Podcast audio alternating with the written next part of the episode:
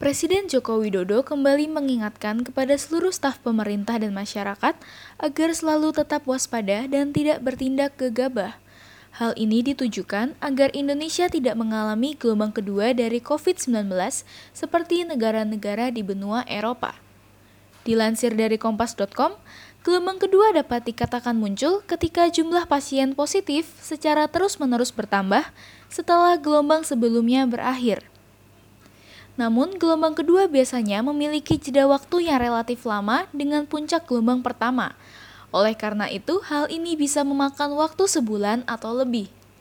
Menurut salah satu juru bicara Satuan Tugas COVID-19 Nasional dan Koordinator Tim Ahli, Wiku Adhisa Smito, memberikan penjelasan bahwa Indonesia sudah mengalami penurunan kasus COVID-19 kasus aktif di bulan Maret sudah mulai turun hingga mencapai angka 23,74 persen. Namun, Presiden Joko Widodo menegaskan kembali bahwa tingkat kematian akibat COVID-19 di Indonesia sudah berada di atas rata-rata dunia. Ia berharap agar semua tetap fokus dalam pemulihan COVID-19 di masyarakat dan pemulihan perekonomian negara.